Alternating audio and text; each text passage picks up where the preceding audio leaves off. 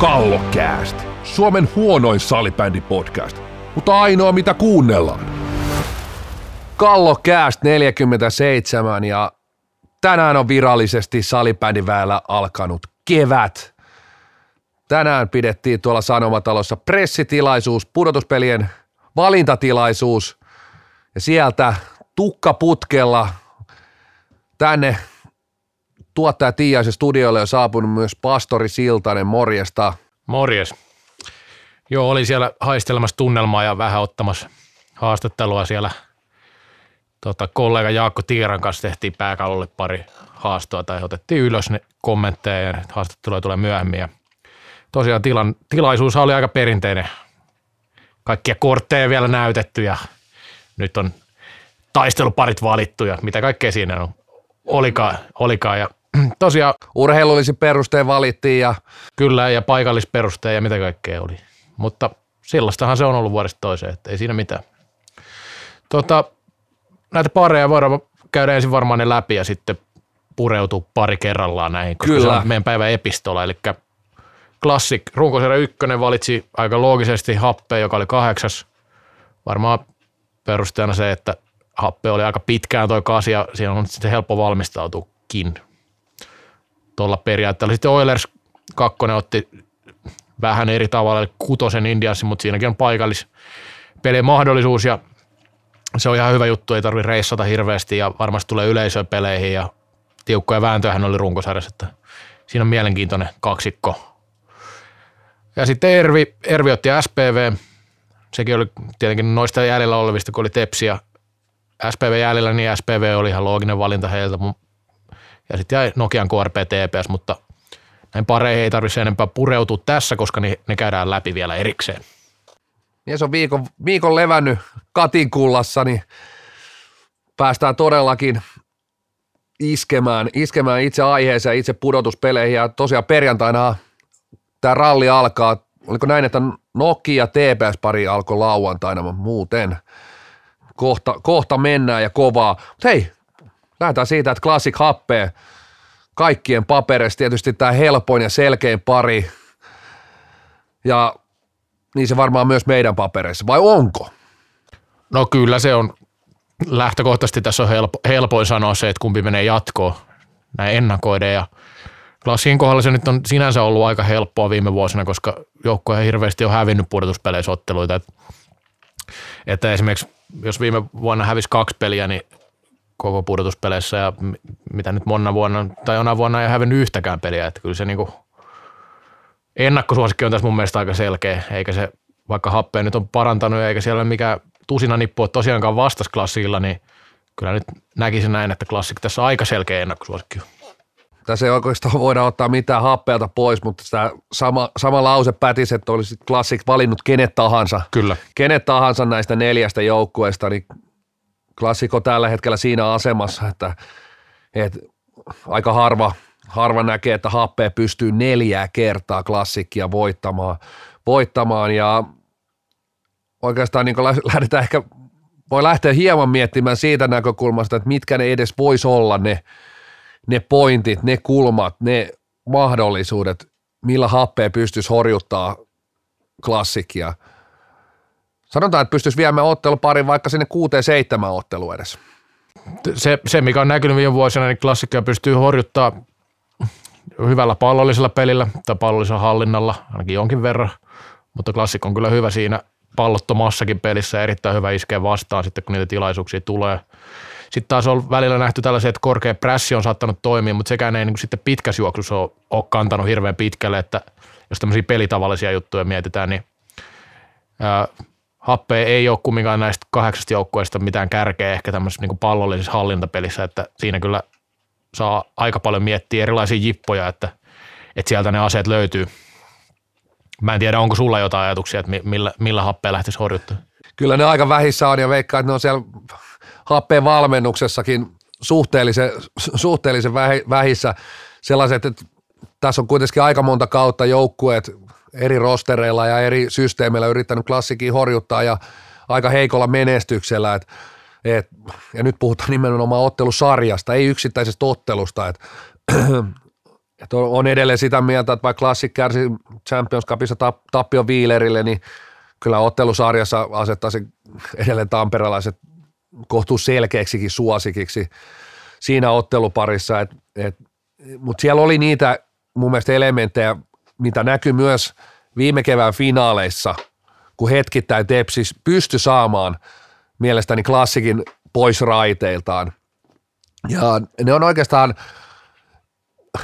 että Classic osaa fyysisen pelin, mutta siis kun se peli, joukka pelaa niin monta peliä kaudessa, on pelannut monta kautta, voisiko sanoa jossain mielessä mukavuusalueella, että he ei joudu oikeastaan hirveästi sinne köysiin, he ei joudu painimaan, he ei joudu pelaamaan niin kuin sillä tavalla, että se salibändi olisi kauhean ikävää, mutta jos Classicin pystyisi sinne ahdistaa sinne nurkkaan, se on äärimmäisen vaikeaa, mutta niissä otteluissa Tepsi viime keväänä ajoittain muutamassa ottelussa erittäin hyvin ja Wheeler Champions Cupissa pystytään tekemään, että huomasin, että Classicilla ei ollut enää siellä askissa niin hauskaa.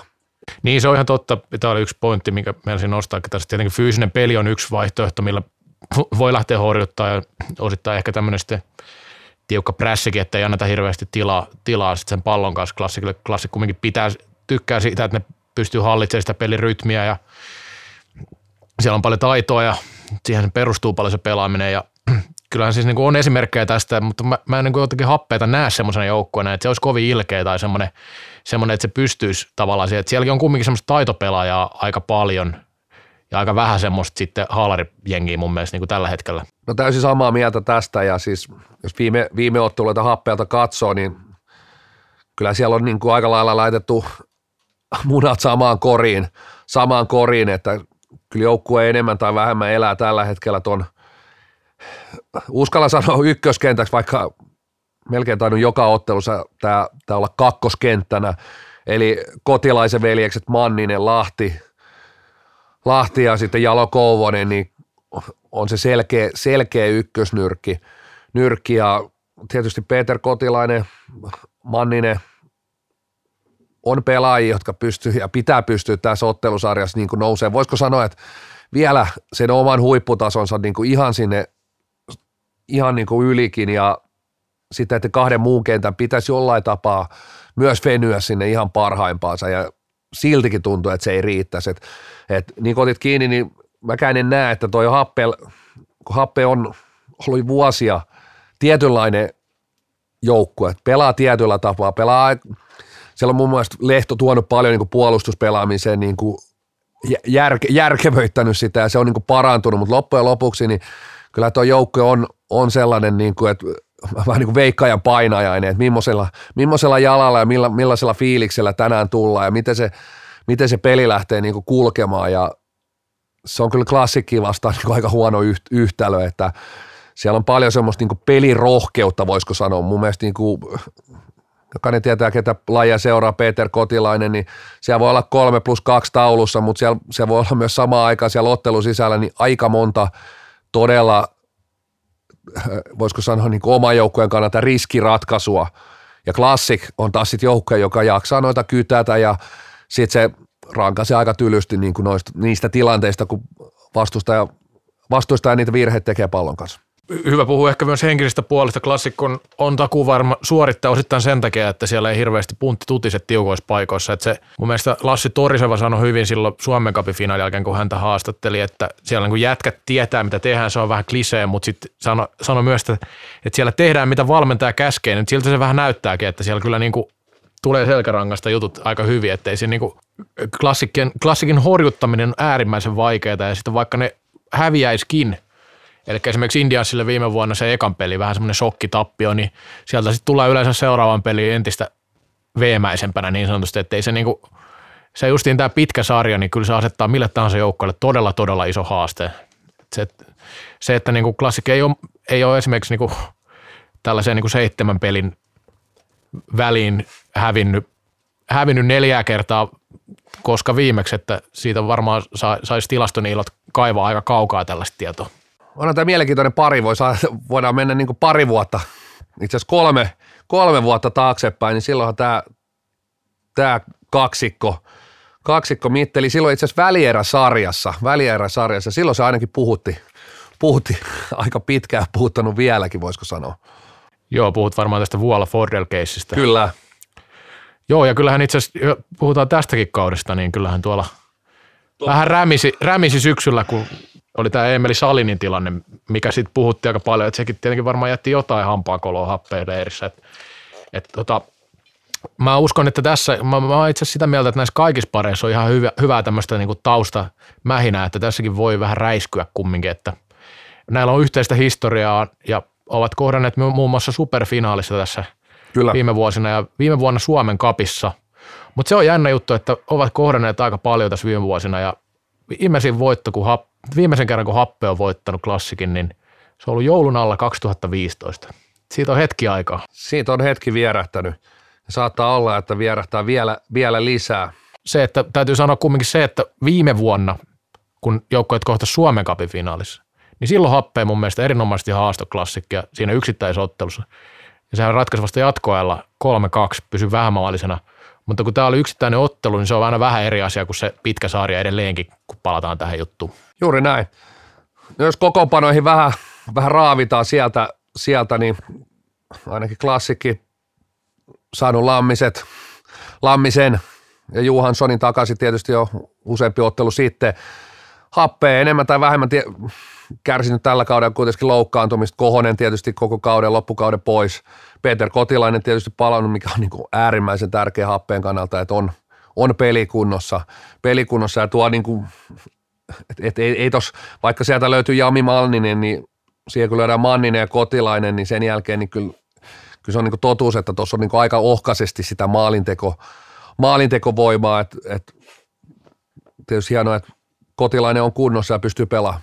Kyllä ehdottomasti, ja Kotilaisista just viime vuoden sarjasta, jos puhutaan Oilersia vastaan, niin toivottavasti nyt malttaa vähän paremmin kuin siinä, että silloin just niin kuin tila-aika vietiin pois, niin sitten tuli vähän semmoista kuskailua, mikä ei sitten hänen vahvuuksiaan kyllä tue sitten, varsinkin kun joukkue puolustaa hyvin vastaan, niin sitten tuli vastaiskuja ja Happeen peli vähän hajoskin siihen, tai siis ykköskentän peli vähän hajosi siihen. No joo, se on hyvä pointti, ja nimenomaan nyt on kuitenkin vastassa maailman parhaimpia seurajoukkoja tai jopa paras seurajoukkoja ja äärimmäisen hyvin puolustava joukkue, niin että miten Kotilaisellakin se maltti säilyy, että se voi olla pitkiä hetkiä, että sitä palloa ei saakaan ja sitten kun saa sen, niin pitäisi kuitenkin pelata aika fiksuja ratkaisuja.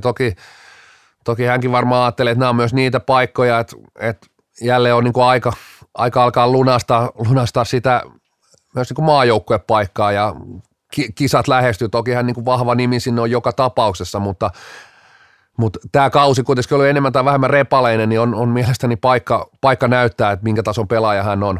No onko sulla tuosta Happeesta, nostit noita huippuja tuossa ja tuli esiin, niin onko semmoisia pelaajia nostaa vähän tuosta niin kuin perustutkaa ulkopuolelta, ketä kannattaa seurata? Nyt varsinkin pudotuspeleissä saattaa vähän eri pelaajat näkyy eri tavalla. No mulla on tällä kaudella kyllä pistänyt Joen Lahti niissä otteluissa, mitä on katsonut, niin todella silmä ei tehopuolella, että aika köykäisillä tehoilla 3+8, mutta enkä luota näihin salibändiliigan itse asiassa kauheasti näihin peittotilastoihin, että välillä on käynyt peleissä usein selostuskopin vieressä, saattaa tämä tilastojantteri olla ja ensinnäkin tässä pelissä on aika paljon, tai tehdään kuitenkin aika paljon tilastoa ja sitten siinä on yksi ihminen ja ehkä ne aina on ihan niinku selkeät myöskään ne niinku säännöt, tai voisiko sanoa, että mikä on peittoa ja mikä tilastoidaan ja kuinka aktiivisesti sitä hommaa, mutta se ei ole tämän jutun pointti, mutta sanoisin, että jos jotain peittotilastoa tehtäisiin, niin Joen Lahti olisi varmaan yksi liigan kärkinimiä on, ja toimii loistavasti nimenomaan tämmöisessä kentässä, missä pelaa Peter Kotilainen esimerkiksi, ja tietysti Jami Manninen, mutta Kotilainen etenkin, joka on aina vähän toinen jalka siellä hyökkäykseen menossa, niin kyllä on tärkeä palainen tuossa kentällisessä. Ehdottomasti hyvä nosto, puolustava puolustaja, sellainen pelaaja, jota kaikki joukkueet tarvitsee tällaisia jätkiä. Mä voisin nostaa sellaisia nimiä, joilta voisi kyllä nyt ehdottomasti odottaa vähän enemmän, mitä tähän mennessä on nähty. Eli no Iiro Lankinen, iso odotuksin Jyväskylää, ei ole ollut mikään ihan hirveä huippukausi, paransi kyllä sitten kauden edetessä jonkin verran. Mutta Lankinen ehdottomasti odottaisi enemmän ja tietenkin Paul Kotilainen kokeneena pelaajana kannattaa nostaa, että siitä on varmasti hyötyä joukkueelle. Classic sitten, Onko sieltä jotain muuta nostana kuin nämä ihan selkeimmät, mitä sieltä löytyy? Niin, varsinkin ehkä tämmöiseen ottelupariin, niin oikeastaan niin nostot mun mielestä enemmän tai vähemmän sellaista sanahelinää, että kyllä joukkoja tulee varmaan onnistua laajan rintamalla. Tietysti tämmöisessä ottelusarjassa Classic varmaan pyrkii vielä peluttaa aika paljon. Tietysti Kuitusen aikana paljon enemmän hän on pelattu kolmella kentällä, että mennään niihin nykyaikoihin, niin itse se tiivistys tapahtuu lähes ottelusta toiseen, se tapahtuu usein ensimmäisen erän jälkeen ja väliin tuntuu, että välttämättä niin kuin ehkä ottelutapahtumia tai tulostaulun takia edes tarvitsisi tiivistää, mutta niin tehtiin, että Kuitunen selkeästi enemmän peluttaa kolmea kentällistä ja tiivistämistä, voisiko sanoa, että itse asiassa aika harvoinkin nähnyt Classicin osalta, mutta en mä nyt niinku tuolta lähtisi tähän ottelusarjaan sen kuumemmin nostaa, että kyllä siellä on niinku laajuutta ja tietysti ykköskenttä ihan omassa stratosfäärissään, mutta kiva nähdä tietysti tässä ottelusarjassa vaikka se, että miten kolmoskenttä pääsee kuitenkin mielestäni pelaa sitten sellaisia kenttiä vastaan, millä pitäisi niinku tehoja tulla. Ja tämä on muuten mielenkiintoinen, tämä vielä pitää nostaa, että tosiaan niinku Happehan on peluttanut,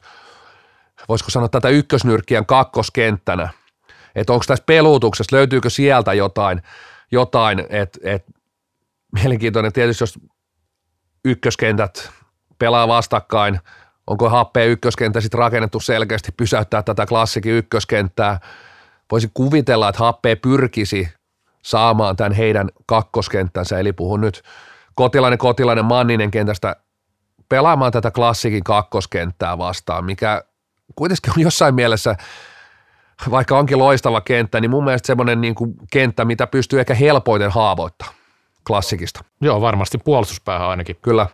No siinä on samaa mieltä.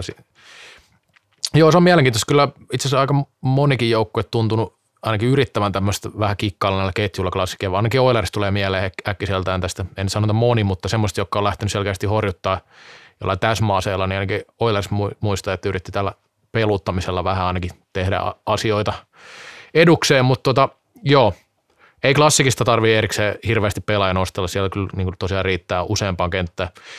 No mennäänkö nyt kumminkin siihen, että tässä pitäisi arvata, että kumpi tästä menee jatkoa ja välieriä ja mitkä on lukemat? Omakin suosikkini on Classic, että en mä tästä niin saa millään keinoilla, itse en ole keksinyt, niin toivottavasti Happea keksii niitä keinoja, millä horjuttaa Classicia, mutta 4-0. Mä annan Happeelle yhden voiton, 4-1. Menee Classicille. Lähdetään seuraavaan parikohde. Kallocast, IFF:n Aisan kannattaja. Toista paria kohden ja itse en enää pysty Twitteriä edes lukemaan, se on niin kermasta. Nyt on niinku Oilesin takapuoli nuoltu kyllä ihan puhtaaksi, että nyt on tehty vuoden salibänditeko, kun ottivat peräti Indiansi sieltä sijalta 6. Mitäs, millaisia viluväreitä se siellä Siltasessa aiheutti, kun olit itse paikan päällä, kun sieltä ilmoitettiin, että Oilers valitsee Indiansin? Eikö se huomaa, että mä en pysty edes puhumaan? Aivan hiljaiseksi meni. Tämä on niin rankkaa. No joo, siis kun tuossa jossain alussa sanottiin, niin kyllä se nyt kumminkin aika looginen valinta oli, ettei se nyt sillä niin kuin mikään kaikkien aikojen yllätys ollut. Ja miettii sitä, että kyllähän toi Oilers ja Indiansin laariin sataa sitten myös niin kuin taloudellisesti aika hyvin, että kyllä tässä ihan perusteet on niin kuin urheilulliset ja taloudelliset, että en mä nyt sanoisi, että tämä nyt oli mikään vuoden salibänditeko, että jos tuo valintatilaisuus on, järjestetään jatkossakin, niin on se nyt ihan hienoa, että joku valitseekin oikeasti sieltä niitä joukkueita, eikä ota vaan sarjataulukon mukaan, että mun mielestä se olisi enemmänkin farssia häpeä, jos ei kukaan rikkoi sitä kaavaa, että se on niinku, sit siitä menee vähän pointti. Okei, ei sitä ehontaan tarvitse tietenkään tehdä, mutta joo. Tämä on mielenkiintoinen pari kumminkin, ei siinä mitään, että vaikka sä oot Twitterin joutunut laittaa kokonaan kiinni ja mä veikkaan, että sä et twiittaa enää ollenkaan tällä kaudella, niin Oilers lähtee sieltä 2, Indias sieltä 6. Tässä on 2, sanotaanko mielenkiintoista joukkuetta kaikkinensa, että runkosarjassa oli 2 kohtaamista, ne oli maalinpelejä, molemmat Oilers voitti toisen rankkareissa vasta. molemmat pelit olin kattoon, niin sen perusteella Indians oli jopa edellä molemmissa peleissä aika pitkälti, mutta Oilers iski kyllä oikeissa paikoissa ja kyllä Oilersilla omat aseensa on tietenkin tässä sarjassa. No, tässä mulla nyt ei ihan historiatilastoa juuri ole, mutta sen muistikuva myöskin, että Oilers on näissä ollut, siis voisiko sanoa jopa yllättävänkin niskan päällä silti tuloksellisesti.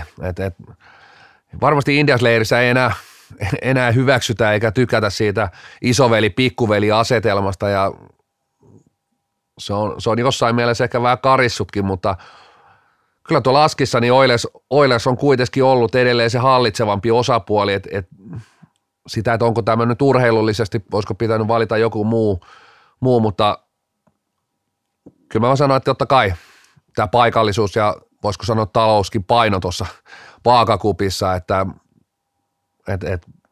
sinänsä mielenkiintoinen se, että millä perusteella sitten on niinku se, että SPVtä ei oteta, että onko se sitten, että kyllä siellä on niinku pakko ollut myös tarkastella sitä, että SPVssäkin on joitain elementtejä, niitä pelillisiäkin elementtejä, minkä takia SPVtä ei ole valittu. Jos Oilers nyt ei ole ehkä sarjan niitä ilkeimpiä joukkoita kumminkaan välttämättä, mutta sitten Indiansi vastaan on jo ehkä vähän ilkeämpi ja kokeneempi. Sitten taas SPV on kokeneempi joukkoja ja kyllähän siellä niin kuin SPV pystyy tekemään peleistä tosi inhottavia. Kyllä. Mitä Indians ei välttämättä pysty tekemään. Että kyllä se niin kuin Oilers, ainakin jos ei nyt olisi sitten SPVllä hävinnyt, niin tosi kuluttava sarja se olisi ainakin ollut todennäköisesti espoolaisille. Mutta se siitä ehkä valinta-asiasta, että tämä on nyt se, mikä on valittu ja kyllä mä sanoisin, että pelilliset elementit on semmoiset, että näistä tulee ainakin hyviä salibändiotteluita lähtökohtaisesti. Joo, kyllä tässä on, nyt on niin kuin Askissa taitoa paljon pallollista osaamista ja tietysti niin kuin paikallisuus tuo siihen oman niin kuin mausteensa ja nämä on ollut näissä niin kuin viimeisetkin kohtaamiset ollut äärimmäisen hyvää salibändiä ja nämä on varmasti niin kuin ehkä tämän kuitenkin, ei pelkästään paikallisuuden takia, se tuo se toki ison mausteen, mutta enkä tiedä vielä, näytetäänkö kaikki puolivälieräparit, mutta veikkaan, että kyllä tämä on niin kuin se katsotuin pari sieltä puolivälieristä. Ja oikeastaan niin kuin varmasti se ehkä lähtökohtaisesti mun paperissa kuitenkin myös se aika lähellä tasaisin pari. Joo, niin mäkin arvioin, kun pitää ennakkoon näitä arvioida, niin Indians pystyy pallon kanssa hyvin hallitsen pelirytmiä sillä lailla, että ne pystyy puolustamaan pallon kanssa aika pitkiäkin aikoja. Ja sillä lailla näkyy runkosarjasta maaleja. Hän ei ihan hirveästi kolissu omissa ja oli yksi sarjan parhaita puolustuksia kumminkin koko runkosarja kattoen. Itse asiassa kolmanneksi vähiten päästettyjä kyllä. Maaleja taisi olla, kyllä. Ja sitten taas Oilers kyllä niin vastaiskuissa on tosi tehokas ja vaikea joukko. Ja kyllä siellä niin pallollista taitoa riittää siihenkin, että pystyy hallitsemaan ihan pallollista peliä, ei siinä mitään. Mutta kyllä mä sanoisin, että Indians ehkä vähän tässä on edellä kumminkin tässä pointissa. Jos katsoo Indiansin viime vuosien pudotuspeli pelaamista, tietysti peilaten myös runkosarjaa, jossa se on tietysti pohjana aina siellä, että ei siellä pudotuspeleissä paineta mitään nappia, että nyt aletaan pelaa ja nyt aletaan pelaa jotain muuta, aletaan pelaa jotain fyysisempää tai taktisempaa. Kyllä se niin kuin peli kehittyy koko kauden mittaan, mutta siis Indians on pystynyt vielä pudotuspeleissä, niin kuin näkee, että se ryhmä on niin kuin aika hyvin valmennettu, siellä on niin kuin sapluuna kunnossa, koska ne on pystynyt aina vielä virittämään pudotuspeleihin itseään. Mun mielestä tietysti heillä on ollut vähän niin kuin lainausmerkeissä, isoissa lainausmerkeissä epäonnea, että sieltä on toi klassikkin tullut muutamana vuotena vastaan ja oikeastaan sitten ei ole vaan niin kuin palikat riittänyt omassa ei ole vaan niin kuin rosterissa ollut tarpeeksi kovaa miehistöä haastaa klassikkia, vaikka niissäkin sarjoissa niin kuin ollut paljon positiivista, mutta näen, että joukkue pystyy ehkä vielä enemmän keskittyä, tai sanotaan, voisiko sanoa, että pelaamaan niin kuin vastustajan mukaan, haastaa vastustajan, että mä en niin kuin tiedä välttämättä, pystyykö Oilers siihen, että he, voisiko sanoa, että tämmöisessä skauttauksessa, niin mä nostan Indiansin myös niin kuin Oilersin edelle. Joo, Timonen Vartiainen kaksikko siellä valmennuksessa Indiansilla kyllä jatkanut hyvin sitä Kuola Laurikaisen perintöä niin sanotusti, että vielä vähän parantanut tiettyjä elementtejä.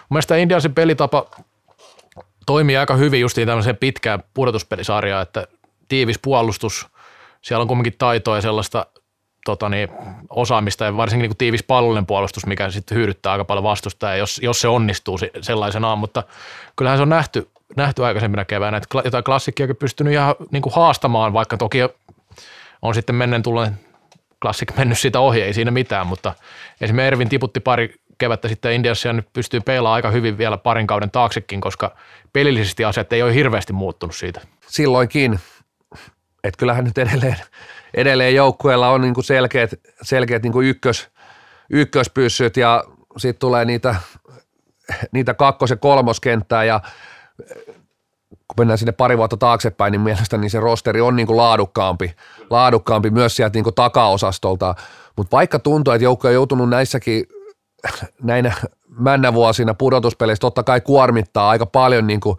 ykkösmiehiä, niin nimenomaan tämä pallolla pelaaminen, pallon puolustaminen niin kuin ja se pelitapa, niin jotenkin tuntuu, että on myös päässyt fyysisesti, se on niin kuin fyysisesti suhteellisen vähän kuluttava pelitapa. Tässä mun mielestä he ovat parempia kuin Oilers. En sano, että eikö Oilers siihen pystyisi, mutta ei se ole niin hiottu se systeemi tällä hetkellä kuin mitä se Indiansilla on ollut. Ja eivätkä he oikeastaan mun mielestä ole hakenutkaan omassa pelissään niin selkeästi sellaista, että pelattaisiin välillä ehkä semmoisen niin kuin lajia tuntemattoman, niin joku voi tulla Indiansin peliin katsoa, niin siinä voi joku puutuukin siihen pakki syöttelyyn ja pallon pitämiseen, kuitenkin niin kuin 40 metriä maalista ja halutaan vaan pitää niitä pallollisia vaihtoja siellä välillä.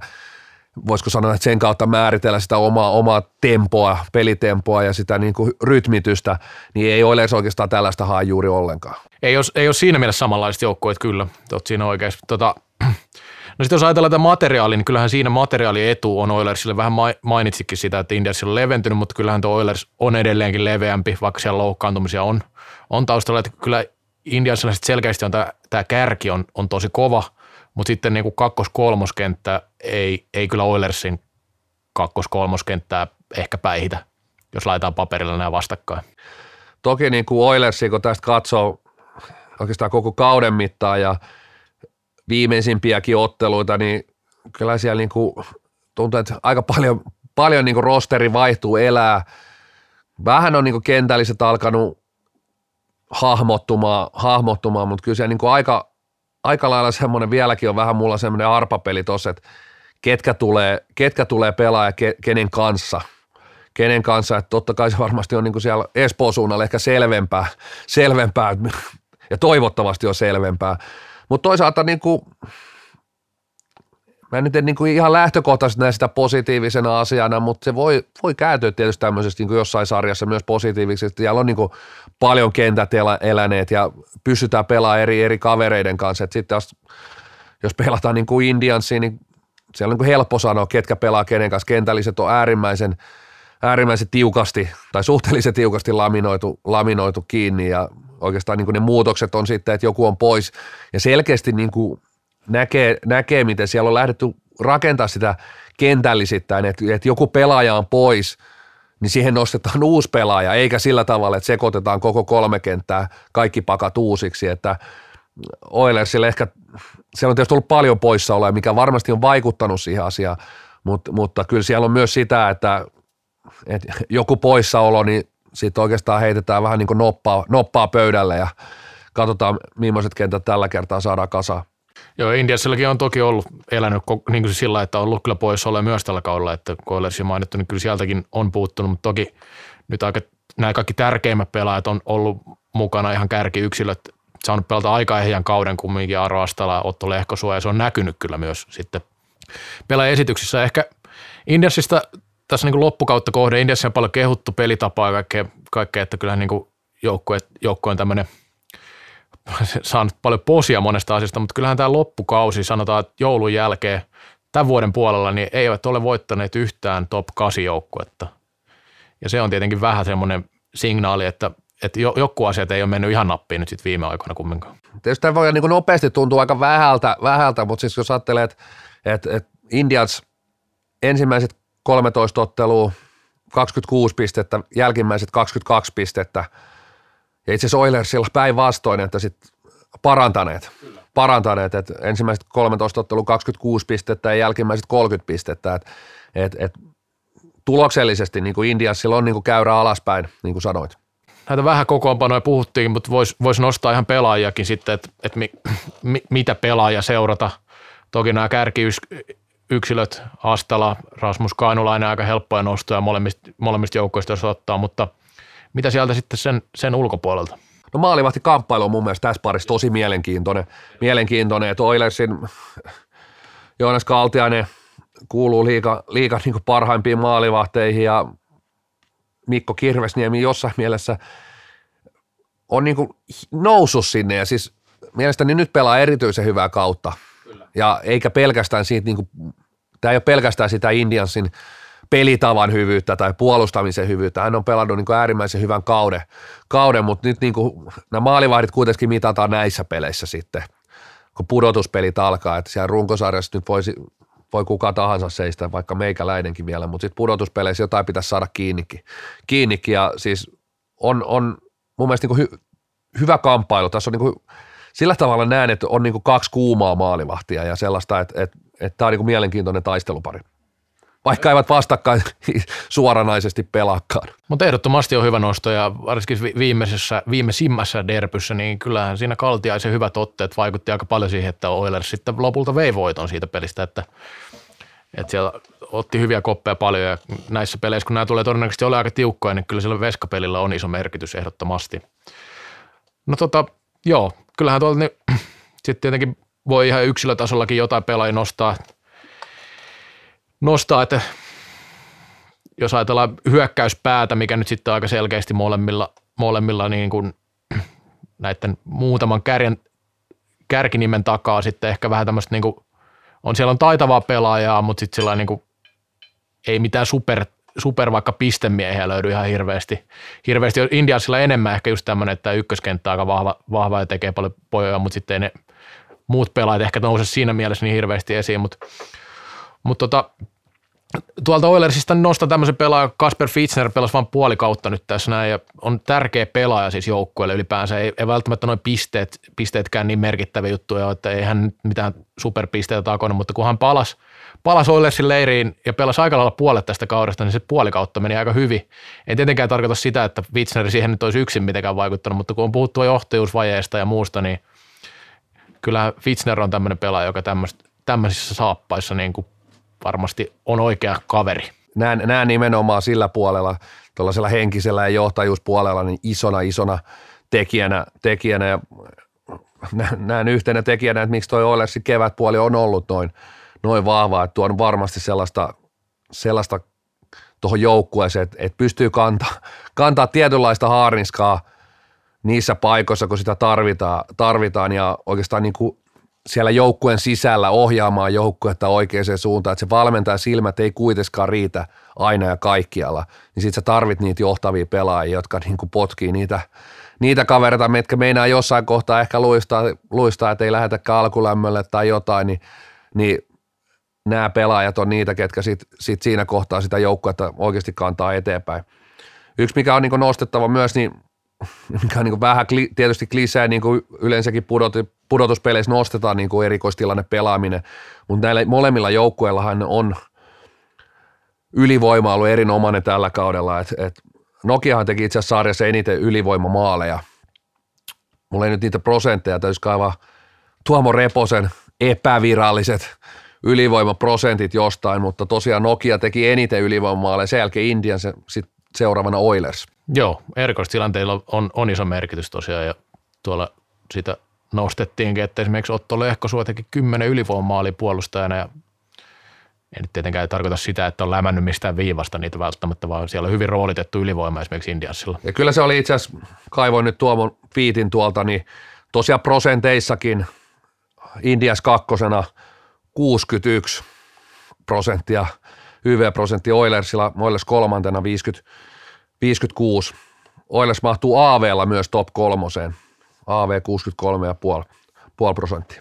Joo, se on ihan mielenkiintoinen, että miten se vaikuttaa ja näkyy. Ja niin kuin puhuttu, niin jos tiukkoja ja kun tiukkoja pelejä tulee, niin tällä on iso merkitys. Lähdetäänkö me sitten veikkailemaan? Vai onko sulla vielä joku nosto siellä? Ei, kyllä. Lähdetään iskeä tulosta pöytään ja tässä käy niin, että inkkarittaa harjaa ja harjaa 4-2. Hitsi, mulla oli toi sama vastaus, mutta voinko nyt sanoa sitä samaa? Jaa.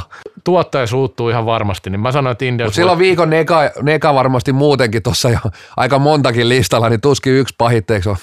No sanotaan, että Indians vie 4-3, että tehdään tästä nyt väkisin tämmöinen romanttinen 1-7 pelisarja. Jatketaan seuraavaan pari. Kallocast. Ikuisesti nuori. Niin kuin salibändikin. Sitten mennään seuraavaan hegemonia pariin. Eräviikingit. Heillä oli enää sitten vaihtoehtona TPS ja tai SPV ja valinta oli äärimmäisen helppo. He ottivat SPVn, jonka kevätkausi, tai tämä voisiko sanoa, että kauden jälkimmäinen osuus niin on ollut kyllä todella surullinen. Kyllä, SPVllä vaikea kausi. Vaikea kausi, ei siinä niinku pelitapaa jouduttu rukkaamaan puolustusvoittoisemmaksi. Toi prässipeli, mitä viime kaudella esittivät, tiukka prässi, ei toiminut tällä kaudella. Toki vastustajat ties, mitä sieltä tulee vähän ja siellä on sitten jouduttu kyykkäämään ja puolustamaan paljon tiukemmin tällä kaudella. Sitten sen jälkeen, kun todettiin, että tämä ei ehkä toimi enää näin. Joo, tosiaan ensimmäiset 13 ottelua tuo 29 pistettä, jälkimmäiset 13 ottelua 18 pistettä, 11 pistettä vähemmän. Ja se on itse asiassa, jos tämmöisen vertailun tekee kauden puolivälikohdalla, niin se on niin kuin heikoin esitys, tai sanotaan niin kuin, että eniten huonontanut syyskaudesta. Että Ols pääsi melkein samaan, että he keräsivät syysjaksolla 17 ja sitten tällä kevätpuoliskolla 7, mutta tosiaan itse asiassa, jos tämä viimeiset 13 ottelua otettaisiin, niin SPV ei olisi pudotuspeleissä edes, vaan Laspi olisi pyyhkinyt sieltä ohitse. Vaan voi olla, että SPVllä on tullut tappioita vähän heikompiakin jengejä vastaan kuin nämä top 8, että se ei, niin kuin, tämä ei niin kuin vaan lähtenyt tämä loppukausi heillä ja sitten tietenkin en tiedä, onko sillä ollut vaikutusta, että Eero Kosonen loukkaantui, mutta ei Eero Kososen kausikaan nyt mikään ihan huikea hyvä ollut siihen mennessä, kun hänellä kausi loppui.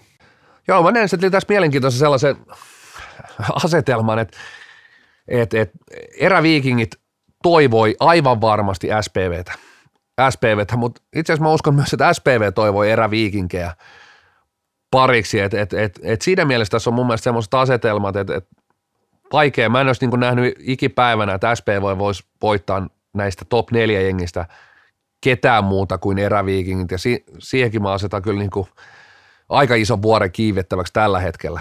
Kyllä lähtökohta on se, että ennakkosuosikin tulee tuolta top 4:stä aika selvästi tällä hetkellä. Ja niin kuin puhuttu, niin vaikeita ollut. Ja sitten vielä ehkä se, että niin kuin, no... Eräviikingit on, siinä on vielä se kääntöpuoli, että eräviikingit on pelannut tasaisen ja hyvän kauden, että niin kuin 7, heillä ei ole osunut semmoisia hirveitä suvantovaiheita, että tässä nyt jos ajatellaan, että 7 peli on se maksimia, että 4 kertaa SPVn pitäisi voittaa eräviikingit, niin ei tule helppoa, just johtuu osittain siitäkin, että eräviikingit on pystynyt pelaamaan erittäin tasaisesti tähän mennessä ja SPVllä on taas taso heitellyt. Mutta toki on SPVllä omat juttunsa, ei siinä niin kuin omat plussansa, millä pystyy kyllä horjuttamaan joukkuetta kuin joukkuetta, ei siinä mitään, mutta se, että voittaako 4 kertaa, niin siitähän tässä nyt keskustellaan. Joo, juuri näin, ja siihen silti me peilataan vaan siihen, että tällä hetkellähän SPVstä me on nähty tämä SPV, mikä nyt on nähty tässä viimeiset 10 tai vähän kauemminkin, että siihenhän me peilataan. Kyllä. Et siellähän pitää tapahtua jonkun sortin ihme, enkä puhu nyt Jarno-ihmeestä välttämättä, että jotain pitää muuttua. Joku tapahtuu siellä henkisellä puolella.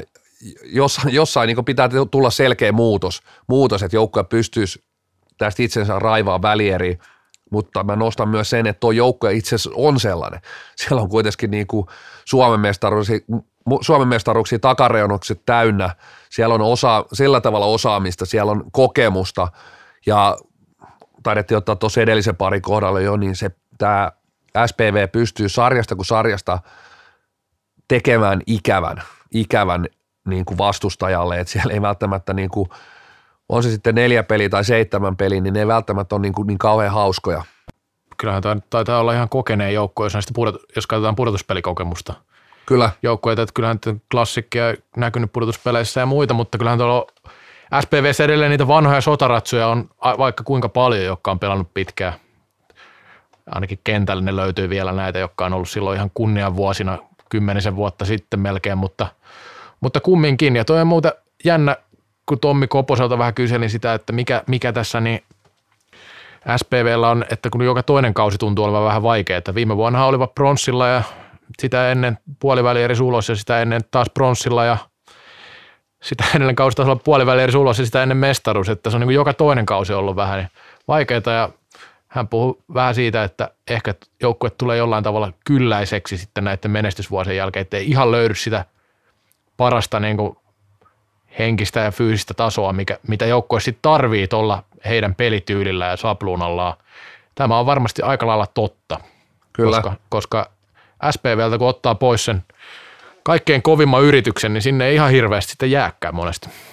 Kuuluisat sanat, mitkä Juha Kivilehto silloin aikanaan lausun, että SPVltä kun tosiaan tsempin ottaa pois, niin mitään ei jää jäljelle. Mutta siis, jos lähdetään vielä SPVt niinku perkaamaan, niin siellä kuitenkin toi 2 ensimmäistä kenttää, niin kyllähän ne niinku äärimmäisen nimivahvoja kenttiä on. Ykkönen tietysti ollut kuitenkin niinku pisteiden valossa etenkin, ja tietysti joukkoja tekee edelleen maaleja niinku tietyissä ottelussa häijynkin paljon, mutta kyllä ykköskenttä on niinku äärimmäisen hyvä, siellä on äärimmäisen taitava hyökkäysvoittoinen puolustus, pakkipari, Hakonen, Holopainen.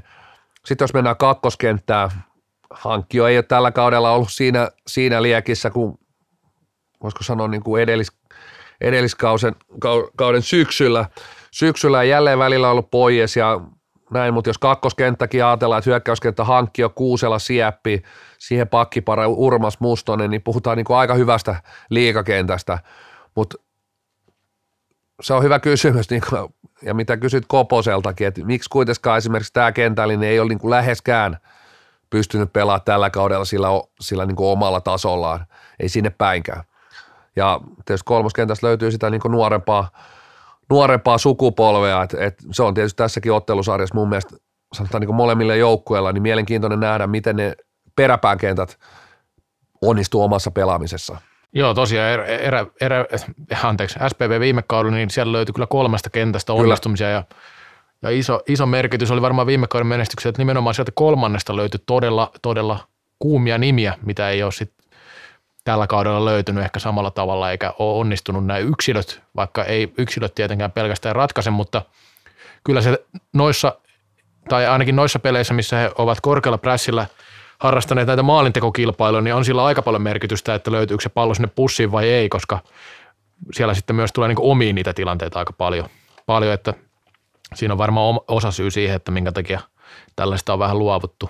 No sitten jos katsotaan vähän näin niin kuin lähtökohtaisesti ottelusarja suosikkia eli eräviikinki ja runkosarja kolmas ja se oli niin kuin, tämä oli ehkä niin kuin kuitenkin jopa klassikin jälkeen, niin nostaisin melkein, että yksi ehjimpiä, jos otetaan niin kuin kaikki joukkoja, niin pelasi todella ehjän runkosarja. Kyllä sinne niin kuin huonojakin pelejä sattui sekaan, mutta kuitenkin semmoinen niin kuin isossa kuvassa tosi tasainen, semmoista tosi tasasta suorittamista, uskottiin omaa pelitapaan, selkeästi tuotiin sellainen, vähän niin kuin ei mikään niin kuin mullistava, mutta raikas tuulahdus siihen, että pallo halutaan pitää enemmän ja ykköskenttä, niin kuin vanhat ratsut, niin kuin pistepörssistäkin näkyy, niin siellä on aika niin kuin sit kuitenkin tuttuja nimiä, että Moilainen, Kukkola, Kapanen 3 kärki, niin tutut nimet ja nämä miehet kuitenkin, nämä on nimenomaan näitä ralleja taas pelannut aika paljon, että on niin kuin isossa tekijässä tietysti pudotuspeleissäkin. Joo, ja eräviikinkit kyllähän aikaisempilla kausillakin on esimerkiksi puolustanut ihan hyvin, että ei voi siitä moittia. Ja monestihan niin pallollinen peli on ollut joka kaudella kumminkin vähintäänkin ihan hyvää. Siis sillä, mutta se, että esimerkiksi viime kaudella se ei taas näkynyt tuolla niin hyökkäyspää viimeisellä 3. maaleina hirveästi, mutta tällä kaudella se on näkynyt. Ja kyllä taitoa löytyy. Siellä on hyviä nuoria pelaajia ja sitten on näitä kokeneempia pelaajia. Tuossa on niin hyvä Ervissä on aika hyvä miksaus näitä pelaajia. Et sieltä löytyy kokemusta, sitten sieltä löytyy tämmöistä vähän nuorta ja innokasta ja taitavaa pelaajaa ja miksei vanhakin ole taitavia, en sitä väitä, mutta kyllä niin kuin allekirjoitan täysin tuonne, että Ervin kausi on yksi niin kuin tasaisimpia näistä, että ei ole kyllä horjunut, että jossain vaiheessa varmaan moni odotti, itsekin ehkä odotin, että saattaisi tulla jotain kyykkäystä, mutta nyt ei kyllä näkynyt sellaista, että pysy kyllä hyvänä tuo joukkueen vire ihan runkosarjan loppuun asti ja kolmas sijahan on hyvä sija, eihän tuossa 3 pistettä oli eroista Oilersiin taas ylöspäin. Se on aika mielenkiintoinen, että tosiaan sijoitus on kolmas, mutta jos otetaan niin kuin tehdyissä maaleissa joukkue on sarjan 6. paras, päästetyissä maaleissa itse siinäkin sarjan 6. paras, niin on kyllä silti osannut niin kuin oikeita pelejä voittaa ja kyllä siellä paljonko tuossa katsoa, en laskenut, mutta on siellä todella paljon 1-2 maalin pelejä. Toki on suuntaan toiseen myös tappioiksi, mutta on vaan pystynyt ruuvaa noista peleistä hyvällä prosentilla voittoja, maalin 2 peleistä. Samanlainen ehkä kun Oilersilla on ollut tuo kausi, että on onnistuneet voittamaan ne tiukkoja pelejä paljon tällä kaudella, mutta Ervi tosiaan, niin sinänsä mielenkiintoinen jengi, että kun valmennus vaihtui, siellä oli kumminkin sanotaanko legendaarinen Mika Ahonen vielä viime kaudella ja ehkä Ahosella ei sitten ollut enää hirveästi mitään uutta annettavaa joukkueella, vaikka huippuvalmentaja oli ja kaikkien aikojen menestyneen liigavalmentaja ja perustellusti varmaan kaikkien aikojen valmentajakin Salipänin liigassa tähän mennessä, niin Lodenius otti kyllä hyvin noi saappaat vastaan, kumminkin aika voi sanoa, että hyvin tuntematon nimi sillä lailla niin huipputason valmentajana, että on tuonut sinne vielä jotain lisää ja saanut tasapainotettua vielä enemmän tuota joukkuetta. Tärkeää näkee niin tuosta ykköskentän onnistumisesta tällä kaudella, että on pystynyt ostamaan sen heidät puolelleen ja tietysti onnistumiset ruokkinut, että joukkue on koko kauden saanut niitä onnistumisia. Ja tietysti nyt aletaan niin mittaa siitä, että Lodeniustakin, että nyt tulee siinä mielessä niin kokenut kettu Koponen sieltä vastaan että jos tämä ottelusarja niin vaikka lähtee väärille urille, niin mikä on siinä vaiheessa sitten hänen lääkkeensä siihen, jos tällä voisiko sanoa, että hänen on päässyt niin kuin hyvän rytmiin, koko aika tullut onnistumisia, ei ole joutunut hirveästi kamppailemaan vastoinkäymisien kanssa, niin kuin ehkä koko joukkuettakin ajatellen, että siinä on tietynlainen kompo, että on valmennus ja pelaajat ja nyt on niin kuin ollut koko aika onnistumisia. Miten joukkue pystyy sitten käsittelemään, jos hommat ei menekään niin kuin Strömsössä? Tuo on hyvä nosto siinäkin mielessä, että SPV on kyllä semmoinen, ei jätä mitään kiviä kääntämättä joukkue. Siis todella inhottava joukkue silloin, kun haluaa sitä olla. Ja kyllähän näissä, kun nämä joukkueet on kummin kohdannut pudotuspeleissä. Viime vuonna SPV vei pidemmän korreja ja silloin, kun Ervillä oli se aivan huippujengi silloin 16-17, niin kohtasivat välierissä. Silloin Ervi oli niinku selkeä ennakkosuosikki kyllä siihen sarjaan. Ja muistetaan, minkälainen sarja siitä lopulta tuli sitten. Siis SPVhän vei se ihan niinku loppumetreille asti tiukaksi ja siinä oli saattu olla joku peli, minkä Ervi vei ihan selvästikin nimiinsä ja näin, mutta kyllä sieltä aina löytyi SPVltä se vaihe ja vaihde. Että kyllä se niinku, tämä SPV on sinänsä, että sitä ei kyllä niinku voi aliarvioida. Eikä kuulu alajärveydestä tietenkään mitään joukkuetta, mikä pudotuspeleihin menee, mutta ei se Erville helppo tieto ole, vaikka uskonkin, että jatkoa tästä menevät. Mennään nyt tietysti vähän pelaajiinkin on, niin tietysti niin kuin ykköskenttään nostettu. Tuomas Ahoa heitteli jo kauden alussa, että saattaisi olla sellainen yksi, ehkä hänen kohdannut läpimurto nyt, tietynlainen liigakentille läpimurto tehty jo ajat sitten, mutta mun mielestä ottanut tällä kaudella niin ison askeleen eteenpäin. Joukkueen selkeät niin ykköspuolustajia, mutta muuten edelleen eräviikinkien semmoinen akilleen kantapää on mun mielestä tuo puolustus ja puolustuksen pallollinen osaaminen, niin että pystyykö tämmöisessä ottelusarjassa esimerkiksi vastustaja selkeämmin iskemään siihen heikkoon kohtaan, mihin mun mielestä niin viime vuonna esimerkiksi SPV pystyi aika hyvinkin iskemään ja saa nähdä. Tietysti nyt SPV ei ole pelannut korkealla karvauksella näitä viimeisiä otteluitaan, niin se on myös semmoinen, että SPV mun mielestä kortti, että millä tavalla he lähtee nyt tähän niin kuin ottelusarjaan, millä tavalla he lähtee nimenomaan haastaa. Heidän ei tarvitse miettiä mitään muuta kuin tällä hetkellä eräviikinkejä. Joo, juuri tuo, että vaikka eräviikinkit on sinänsä puolustuspäässä onnistunut ihan hyvinkin monella kaudella, niin tuo pallollinen puolustaminen ei ole ollut heidän selkeitä vahvuuksia, ehkä johtuu just pelaajamateriaalista.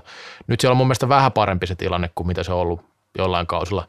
Mutta se, että niin, tuo SPVn pressin murtaminen pitäisi kumminkin onnistua, mutta kyllä siinä on selkeä ase. Ja sitten tietenkin muistaa SPVtä, niin jolta aikaisemmilta kausilta, niin siellä saadaan vaikka kyykkiä 50 minuuttia ja se viimeinen kymppi painaa aivan täysillä päälle. Ja se on sitten hankala, jos he pystyy pitämään noita pelejä tasaisina ja saavat vaikka loppuun tällaisen vaikka 4 kentän myrskäkoiravirityksen vai mitä kaikkea siellä on ollutkaan. Että siellä saattaa tulla sitten niinku todella ahdasta joissain tilanteissa. Et jännä nähdä kyllä, että miten, tässä on tosi jännä nähdä, että miten SPV lähtee tätä sarjaa pelaa ylipäänsä.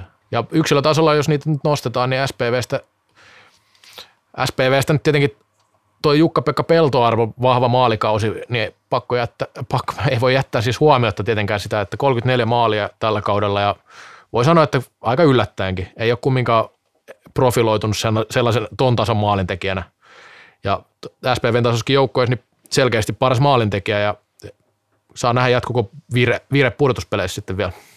Tässäkin haluan nostaa maalivahti pelaamisen tietystä syystä, että tietysti Eero Kosonen on sivussa, vaikka siellä pressissä tai täällä valintatilaisuudessa olikin SPVtä edustamassa, vaikka tosiaan enää tällä kaudella pelaa. Tietysti sinne sitten nostettiin myös Jarno Ihme tuuraajaksi, mutta kaikki merkit nyt näyttää siltä, että Rasmus Hasu sitä ykkösviittaa ainakin lähtee kantamaan. Ja Hasu on kohtalaisen pienikokoinen. Mun mielestä hän on nähnyt häneltä hyviä otteitakin, mutta siis mielenkiintoinen nähdä. Mun mielestä hän on kuitenkin pudotuspeleissä jossain mielessä kääntämätön korttia ja täytyy onnistua tässä ottelusarjassa äärimmäisen hyvin. Santtu Strandberg on niin kuin lähtökohtaisesti mun papereissa kyllä tässä niin kuin selkeästi parempi uunivartija. Tuleekohan sieltä Koposelta sitten tämmöinen Ryty-Löhtiönen vaihto, mitä luulet? No ei ainakaan alku on näyttänyt siltä, että en mä nyt näe tässä semmoista, että jos tuohon kevääseen 2012 viittaa, niin siellä ehkä sitten tapahtui jonkunnäköinen totaalinen sulaminen ja sitä Hasulta ei ole kyllä tapahtunut ainakaan toistaiseksi. Sittenhän tätä sarjaa pitäisi varmaan arvioida, että kumpi menee jatkoon. Näitä on tietenkin tässä jo heitelty pointteja suuntaan jos toiseen. Mä taisin jo vähän lipsauttaa, että Ervi menee tästä mun mielestä jatkoon ja kyllä mä sitä mieltä edelleen on, mutta sano sä nyt ensin, sulla on varmaan vielä vakaampi mielipide. Siis sanotaan näin, että tämä on jopa mun paperissa sillä tavalla kiinnostavin pari, että tässä ehkä on niinku eniten niinku arvoituksia. Kyllä. Et mitä siellä Koponen ja kumppanit, millainen keitos sieltä tulee ja miten sitten niinku nuori Ervin valmennus, jos niinku saadaan tuo Ervin ryhmä pois raiteeltaan, niin pystyykö reagoimaan, mutta en mä niinku, ne ottelut, mitä mä oon niinku SPVltä tässä nähnyt alkuvuodesta, niin ne on ollut niinku äärimmäisen heikkoja. Mulla ei niinku minkäännäköistä semmoista, että tässä joutuu niinku johonkin korkeampiin voimiin uskomaan, jos tästä ajattelee, niinku, että SPV menisi jatkoon ja luottaa siihen, että jonkunnäköinen herätysliike sieltä tapahtuisi, mutta mä en valitettavasti sitä näe. Eräviikin menee tästä jatkoon suoraan 4-0. Sieltä tuli terveisiä tuonne keskustelufoorumille. Tämä Helsinki-Seinäjoki varmasti herättää tunteita kentän ulkopuolella ihan mukavasti perinteisesti. Mutta voisihan tässä heittää tämä SPV jatkoon, mutta kyllä siinä sitten joutuisi olla vähän epärehellinen ole, että ei niin kuin tämän kauden näytöillä ei pitäisi mennä jatkoon, mutta ehkä sieltä Koponen keittää jonkun keitoksen ja yhden voiton saa sieltä, mutta kyllä Ervi menee 4-1 jatkoon tästä. No niin, nyt saatiin Pohjanmaan suututettua, niin voidaan lähteä sitten puimaan viimeistä pudotuspeliparia. Kallocast toimii toisin kuin tulospalvelu. 4. pari. Valintoja tarvittu. Nokian KRP:lle jäi kätöseen Turun Palloseura aika odotetusti. Ja tietysti jos runkosarjaa peilaa, niin vastakkain tosiaan 4. eli Nokia ja 5. TPS. Tähän pitäisi olla tietysti niin kuin tiukin pari näistä, mutta onko? Voi olla, mutta kyllä niin kuin aika tiukkaa paria tässä on muitakin. Tai no sanotaan, että ainakin tuo Espoon pari on aika tiukka. Eihän nyt kaikki on mitään tiukkaa. Se on ihan paskapuhetta. Mutta kyllä niin kuin Nokia KRP ja TPS erittäin mielenkiintoinen senkin takia, että viime vuonnahan kohtasivat tässä samassa vaiheessa ja Tepsi ajeli siitä sitten jatkoon ja ihan finaaleihin asti lopulta. Taisi mennä 4-2 sarja viime vuonna ja tällä kaudella Tepsi on vienyt molemmat runkosarjapelit, että kyllä tässä Tepsillä nyt sitten jonkinlainen kumminkin ehkä etukeno on, en tiedä. Vaikka lähtee yhden sijaan alempaan, niin KRP ei musta ole niin tässä viime aikoina ihan hirveästi vakuutellut. Jätetään ne arviot sinne tämän setin loppupuolelle, mutta voisi kuitenkin sanoa, että TPS:llä se alkukausi ei lähtenyt ihan heti. Homma ei lähtenyt niin kuin rullaamaan, uusi valmennus, uutta pelitapaa ajettiin sisään. Sitten oikeastaan siellä otettiin aika odotetustikin vähän niin kuin askeleita taaksepäin vähän vanhaan pelitapaan. Jälleen kerran aika tutusti sitten kuitenkin niin TPS päästetyissä maaleissa, liigan toisiksi paras tehdyissä, itse asiassa maaleja on yhtä paljon kuin Nokialla, eli voisiko sanoa, että kolmanneksi eniten. Kyllähän joukko sitten lopulta noita maalejakin sai tehtyä ja itse asiassa teki aika paljon niin kuin loppupeleissä niitä maaleja sit niissä tietyissä otteluissa. Et jos ennen vanhaa TPS voitti ne saadaan ripulijengitkin niin kuin muutamalla maalilla 6-4, 5-3, niin nyt niin kuin ladottiin huolella, mutta kyllä mä niin kuin näen edelleen TPS, vaikka siellä on valmennus vaihtunut, niin edelleen niin kuin aseet ja se menestysresepti, niin edelleen nojaa aika paljon noihin edelliskausiin ja siihen samaan konseptiin. Joo, kyllähän varsinkin hyökkäysvoittoisempaa pelitapaa on siellä haettu usealla kaudella, tai ei ole pelkästään tämä kainulaisen aika, että kyllä aiemmillakin kausilla on ollut näitä kokeiluja ja sitten on vähän palattu aina siihen vanhaan. En nyt voi suoraan sanoa, että olisi ihan samanlainen tyyli kuin mitä aikaisemmin, että kyllä siellä niin kuin vähän hyökkäysvoittoisempi on se pelisapluna tällä hetkellä kuin mitä vaikka viime kaudella tai sitä edellisellä, mutta niin kyllä tuo vahva puolustuspeli edelleen se kivijalka on tässä, ei sitä käy kiistäminen mun mielestä. Viime kaudella joukkue teki 6,23 per ottelumaaleja ja tällä kaudella semmoinen puoli maalia enemmän. Sekin toki lisää maaleja, mutta ei se nyt niin kuin merkittävästi kuitenkaan tuossa tehdyissä maaleissakaan näy.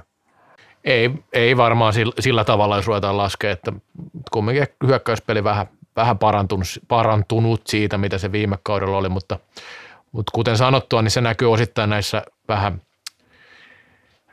vähemmän merkityksellisissä peleissä, että se verkko heiluu. Että kyllähän nämä kärkipelit ehkä olikin tämmöisiä vähän vähämaallisempia ja Tepsillä oli varsinkin alkukaudesta tosi paljon vaikeuksia näitä kärkiengejä vastaan, että siellähän niitä tappioita tuli, mutta kyllä Nokia voitti molemmissa matseissa, että ei se niin kuin Nokia on heille ihan hyvä vastus selkeästikin.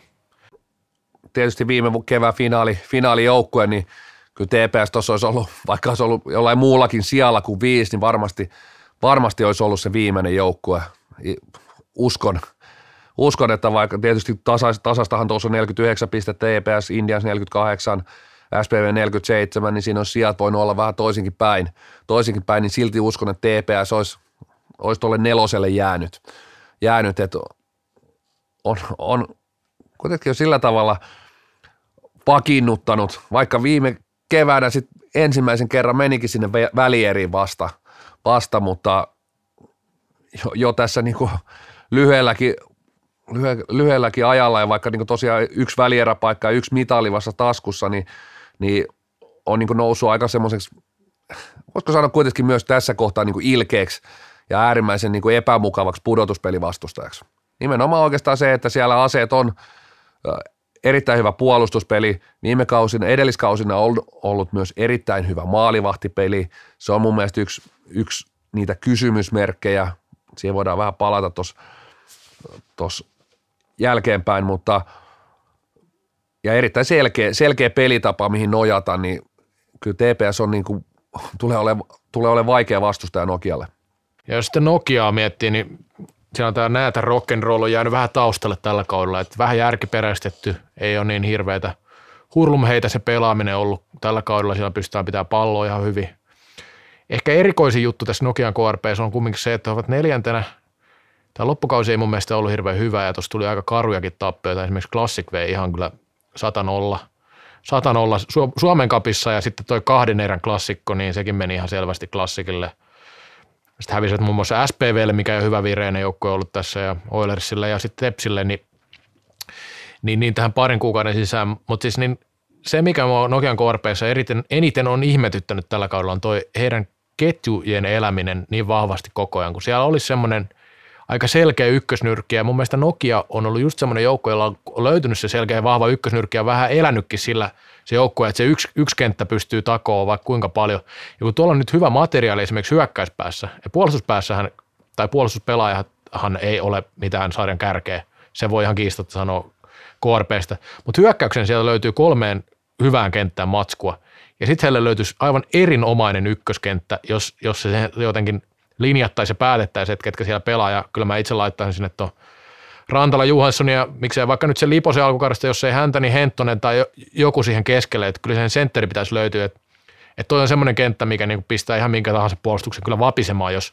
jos saavat pelata. Okei, saattoi olla, että tuli välillä vähän huonompia pelejä, mutta kyllä mä nyt kokonaiskuvassa katsoisin kumminkin, että on semmoinen kentällä, mikä ehdottomasti pitäisi tai kannattaisi pitää kasassa.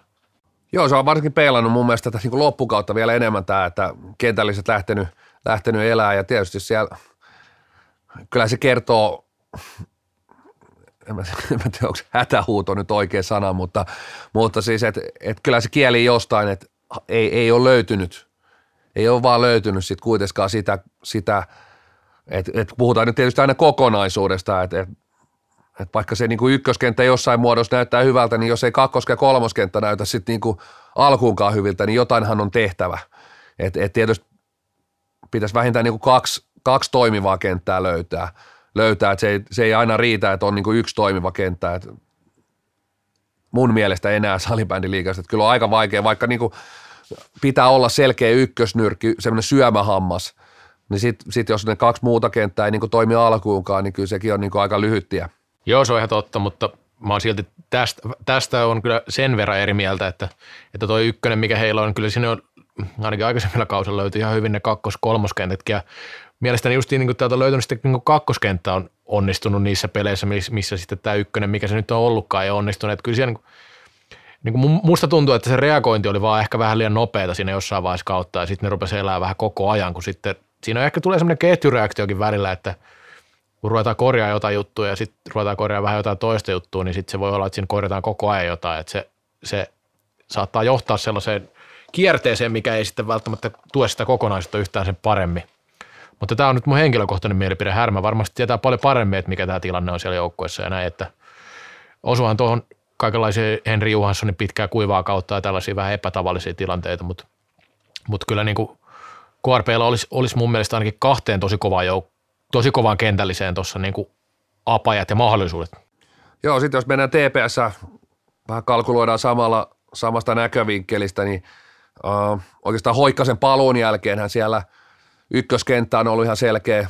Hoikkanen, Jalo, Kailiala ja sitten oikeastaan kakkoskenttä. Siinä pitkään oli Olli Kinnunen keskellä, mutta mulle jäi vähän makua, että Kinnunen, Hautaniemi ei löytänyt itse niin kuin missään vaiheessa oikeastaan niin kuin sitä rytmiä. Ja nyt viime peleissä tosiaan siinä on Ville Hirvisuo ollut tuossa kakkoskentän keskellä ja Olli Kinnunen kolmoskentässä. Siinä on niin kuin aika hyvä pelimies tuonne kolmoskenttään, kyllä Olli Kinnunen. Joo, Stepsillähän tuo sentteriosasto on vähintäänkin kelpo kyllä. Et sieltä löytyy, vaikka on vähän loukissakin pelaaja, niin sieltä löytyy aika hyvä keskikaistan pelaaja edelleenkin Turusta. Tepsillä on myös, se täytyy nostaa Tepsistä, että se on kyllä monella kaudella pudotuspeleissä toi kolmoskentällinen Ville Laineen johdolla ollut kyllä tosi inhottava ja sitten semmoinenkin vielä, että on pystynyt ihan niin kuin pistesaldoakin parantaa aina tässä keväällä ja Tepsillä löytyy tämmöisiä roolipelaajia mun mielestä enemmän kuin KRP:llä, vaikka KRP:llä on niin kuin laaja materiaali. Joo, ja tuo kolmoskenttä on hyvä nosto, kun nostit sieltä Laineen, niin nyt jos siinä on vielä pakkipareina Salmisen veljekset, niin se on kyllä aikamoinen sellainen, voidaan puhua jo sellaista pudotuspelikentällisestä, että pystytään heittämään kyllä niin kuin aika paikkaa kuin paikkaa ja nimenomaan tekee semmoista raastohommaakin, että siinä niin kuin tässäkin voi tulla hyvin. Tässä on mielestäni myös valmentajia, jotka osaa myös semmoisen niin kuin peluttamisen ja katsoa, että mitä kenttää pelutetaan mitäkin kentällistä vastaan. Sitten jos mennään niin kuin tietysti näitä kentällistä ja pelitapoja kautta taas vähän näihin pelaajiin, niin tämä nyt kuulostaa vähän itsensä toistamiselta. No ei ehkä nyt eka parissa tullut niin selkeästi, mutta tässäkin parissa niin mun mielestä maalivahti pelaaminen on niin kuin mielenkiintoinen. TPS:llä niitä päästettyjä maaleja ei ole paljon, että sarjassa toisiksi vähiten, mutta kuitenkin täysin kääntämättömät kortit pudotuspeleissä. Kuisma Fälden pelasivat aika lailla puoliksi itse asiassa koko kauden. Et ei siellä edes ole mun mielestä niinku ihan selkeätä ykkösmaalivahtia löydetty. Nokian KRP, siellä niinku Miro Tuomala oli niinku pelien valossa. Hänelläkin jälleen kerran oli vähän poissaoloakin, loukkaantumisia. Mielestäni kausi ei ole ollut ihan, hän on kuitenkin se, sanotaan, että loukkaantumiset enää on tietysti hidastanut, mutta on ollut pitkään vähän semmoinen, että voisiko hän ottaa vielä semmoisen niin selkeä askeleen, voisiko sanoa niin jopa huippuveskariksi, mutta alkukaudesta näytti jopa, että jääkö Jesse Kanervan varjoon. Tuomalla tosiaan edelleenkään mikään iällä pilattu veskari, pelannut, voittanut nuorten maailmanmestaruuden ykkösvahtina ja pelannut superfinaalis muun muassa ja kyllä niin kuin kokemusta löytyy jo tuolla nuorelle jälleen ihan hyviä monta kautta liigassa, mutta ei ole noussut kumminkaan niin kuin liiga maalivahtieliittiä, että sen sijaan niin kuin tepsiveskarit on, ainakin Oskari Fälden on esiintynyt edukseen tällä kaudella, vaikka on tullut vähän tuolta puskista, eikä ole mikään tunnettu kaveri sillä veskariosastolla. Todella mielenkiintoinen tilanne se, että nyt niin kuin ei ole varaa sitten niin kuin hirveästi niihin epäonnistumisiin, että on niin kuin nuorille pojille, kumpi siellä sitten on uunissa onkaan, niin on niin kuin tiukka paikka. Jos puhutaan muuten näistä kokoonpanoista, totta kai täällä on vaikka minkälaista talenttia. Joona Rantala nyt KRP:stä, pakkohan se mainita ainakin tässä, että on kyllä todella kovan luokan pelimies jo tässä vaiheessa, varsinkin tuolla korkeimmalla hyökkäyskolmanneksella. Hänen heikkous on tällä hetkellä vielä kyllä puolustuspelaaminen, näkyy Suomen Cupin finaalissa, että ei mennyt hänellä eikä heidän ketjullaan hirveän hyvin sitten omassa päässä. Uskon, toivon ja näen, että se saattoi olla kuitenkin ehkä näitä pudotuspelejäkin silmällä pitäen hyvä juttu, että siellä tuli oikeastaan tuommoinen, voisi sanoa, ihan katastrofiottelu Joona Rantalan tasoiselle pelaajalle. En muista, oliko -5 vai -6. Sanotaan, että oli jossain vaiheessa ainakin ottelu oli -6 siinä vaiheessa, kun sitä oltiin jo paketoitu.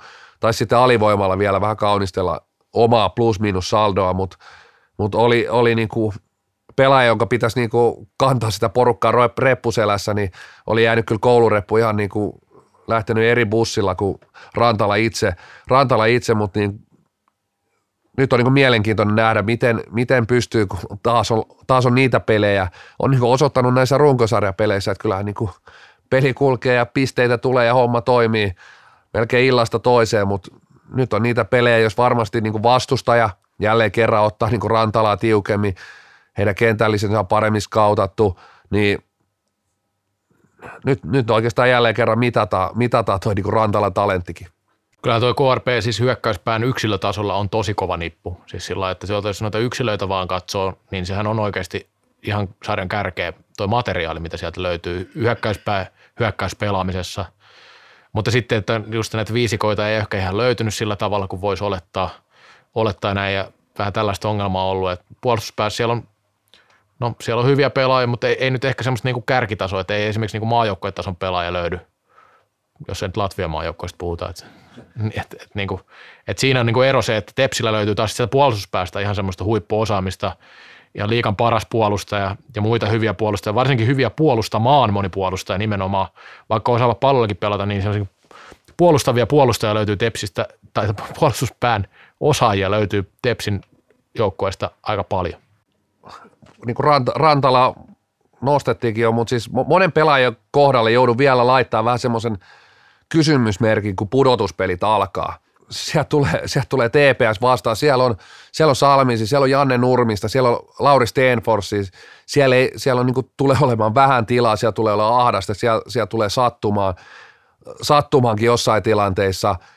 Miten tämmöiset pelaajat, Joonatan Kovanen, nostaa jopa Vili Liposen, Mikko Immonen, Simo Paulaharju, niin he pitää niin kuin löytää ja päästä semmoiseen niin kuin pudotuspelivireeseen niin kuin välittömästi. Muuten tämä sarja voi olla myös semmoinen, niin kuin, että vaikka me tässä niin kuin alkuun ajateltiin, että tämä on niin kuin tasainen sarja, niin jos TPS pystyy pääsemään tuolla puolella niin kuin ihon alle ja viemään tämmöiset niin kuin Mikko Immonen, Liponen, Kovanen tyyppisiltä pelaajilta sen niin kuin huumori pois, nostan myös Henri Johanssonin ja Joona Rantalakin tämän saman Kyllä. kategoriaan ehdottomasti, mutta heillä on kuitenkin jonkun verran enemmän, etenkin Johanssonilla tietenkin, on niin kuin kokemusta, hän tietää mitä sieltä on tulossa, mutta hänkin on pelaaja, että sitten kun siellä kentällä ei ole hauskaa, niin vaikka pystyy sitten yhteen peliin tekemään 9 pistettä, niin sitten saattaa kyllä olla ihan näkymätönkin kaveri. Joo, kyllä tuo niin hyökkäys nimenomaan peilaten tuohon Tepsin puolustuspäähän ja pelaajistoon, niin toi vähän tuommoinen ehkä taiteilijamainen toi KRP-hyökkäysosasto suhteessa siihen, ja siinä sitten Tepsillä on ehkä iskun paikkakin, että miten sieltä saadaan pelihuumori pois, niin kuin nostit jo tuossa, ei siinä mitään, niin kuin, mutta toi on hyvä nostaa, että sieltä löytyy paljon tämmöisiä samantyyppisiä, vähän samantyyppisiä pelaajia, että on nimenomaan tämmöisiä hyökkääjiä, jotka ei sitten nauti siitä välttämättä, että tilaa ja aikaa ei ihan hirveästi ole. Tulikin nostettu oikeastaan tuosta tuota puolustuspelaajia, ja ne on nimenomaan niin kuin mun silmissä niin kuin pudotuspelipelaajia, ja Mikko Hautaniemi lopulta sitten teki aika hyvät tehot tähän kauteen, 46 pistettä. Mun mielestä syksy oli tosi verkkaisesti käynnisty, että mun mielestä Hautaniemella oli sellainen henkilökohtainen pieni hopeakrapula, mutta toki sai niin kuin tällä kaudella oli se alkukausi myös pelasi aika isossa vastuussa, Miko Kailialle pois ja yksi mikä pitää nostaa mun mielestä TPS:n alkukaudessa oli heikko, niin ylivoimapelaaminen oli niin kuin umpisurkeeta, että siihen niin kuin Miko Kailialan paluu loukkaantumisen jälkeen toi oikeastaan se, mitä siihen odotettiinkin, että siihen tuli sitten kuitenkin semmoinen pelaaja, jolla se laukaus lähtee suoraan syötöstä joka paikasta ja sekin puoli on mun mielestä niin kuin ihan riittävästi kohdillaan tässä vaiheessa kautta ja kyllä mä niin kuin omissa papereissa, jos nyt tässä lähdetään jo vähän niin kuin veikkausta tekemään, niin TPS on mulla kyllä sitten kuitenkin se selkeä suosikki. Se on niin kuin mielenkiintoista nähdä, että siellä TPS:ssä ehkä se niin kuin haavoittuvuus on mun mielestä siinä, että mitkä on heidän omat odotuksensa. He kuitenkin itse on tähän kauteen lähtenyt, että jos on hopeeta viime kaudella ollut tarjolla, niin kyllä se niin kuin jokainen ajattelee, että meidän pitää olla vähintään finaalissa, meidän pitää haastaa Classic paremmin. Et voiko tulla sellaista, voisiko sanoa niin kuin itse aiheutettua painetilaa, että näkee itsensä, että tämä on vaan niin kuin käveltävä nyt sinne finaaliin ja haastettava Classic paremmin, että kuitenkin muut tulee sitten, näkee taas niin kuin TPS sellaisena joukkoina, että hei, tuossa viime vuoden finaalisti meidän pitää niin kuin onnistua niin kuin ja pystyy sieltä altavastaajana tulemaan. Että se on niin kuin mun mielestä TPS:n kompastuskivi. Muuten mä en loppupeleissä silti näe tässä, että Nokialla totta kai pystyy haastaa, mutta TPS on mun papereissa selkeä suosikki, 4-1 jatko. Mullakin Turkuun menee tässä ennakkosuosikin viitta. Se täytyy sanoa vielä tästä sarjasta, kun jäi vähän tuossa mainitsematta, että tässä varmasti löytyy, tai sanotaan, että tässä varmaan sattuu ja tapahtuu tässä otteluparissa jonkin verran. Viime vuonna ainakin oli nähtävissä jo tällaista, että siellä kulisseissa oli vähän vääntöjä näin. Ja myös se nostettava, että molemmiltahan löytyy tämmöistä kannattajakulttuuria jonkin verran. Tepsillä ainakin viime keväänä oli peleissä. Niitä farkkusortseja ei kukaan unohda. Kyllä, ja KRP:llä myös, KRP:llä ihan omat kannattajat. Et siinä ne niinku siinä mielessä tässä on niin kuin hyvät aiheet semmoiseen hienoon sarjaan, mutta kyllä mä tuossa Tepsi-hommassa sua sinänsä peesaan, että kyllä mä uskon kanssa, että Tepsi tästä jatkoon menee, mutta sanotaanko, että KRP ottaa kumminkin 2 voittoa, 4-2. Joo, toi oli hyvä nosto itse asiassa vähän niin kuin kaikkiin pareihin, että kyllä kevät tulee olemaan mielenkiintoinen ja jos jo tätä edeltäviä paria kuukautta, jos ei jopa kautta on niin kuin leimannut jälleen niin kuin kurinpito ja erilaiset tuomiot, niin voisin kuvitella, että tuolla sosiaalisessa mediassa tässä jo ensi viikolla saattaa muutama videopätkä ja klippi pyörähtää ja noi on niin kuin mielenkiintoisia. En tietenkään toivo mitään niin kuin loukkaantumisia ja tällaisia tilanteita, mutta kyllä ne aina sitten niin kuin kivaa pensaa siihen sarjaan tuo, että en mä niin kuin kauheasti pistä vastaakaan, että sieltä muutama räikeä tuomarivirhe tulee. En mä usko, että eihän niillä ole mitään väliä, eihän siis, jos sieltä joku vaikka fyysinen kontakti tulee, niin eihän siitä mitään pelikieltoa tule, mutta jos joku erehtyy sanoa, että siellä on tuomittu joku tilanne väärin, niin siitä saattaa napsahtaakin, että tunnetta kehiin, niin löytyy kyllä sitten varmasti penaltikin. Mä oon puoliväriät paketoitu, mutta vaikka tässä on jo painettu niin sanotusti melkein 4 erää, niin kyllähän me jatkoaikaa otetaan, että saadaan tuottaja Tiiainen ääneen. Kyllä. Kallocast.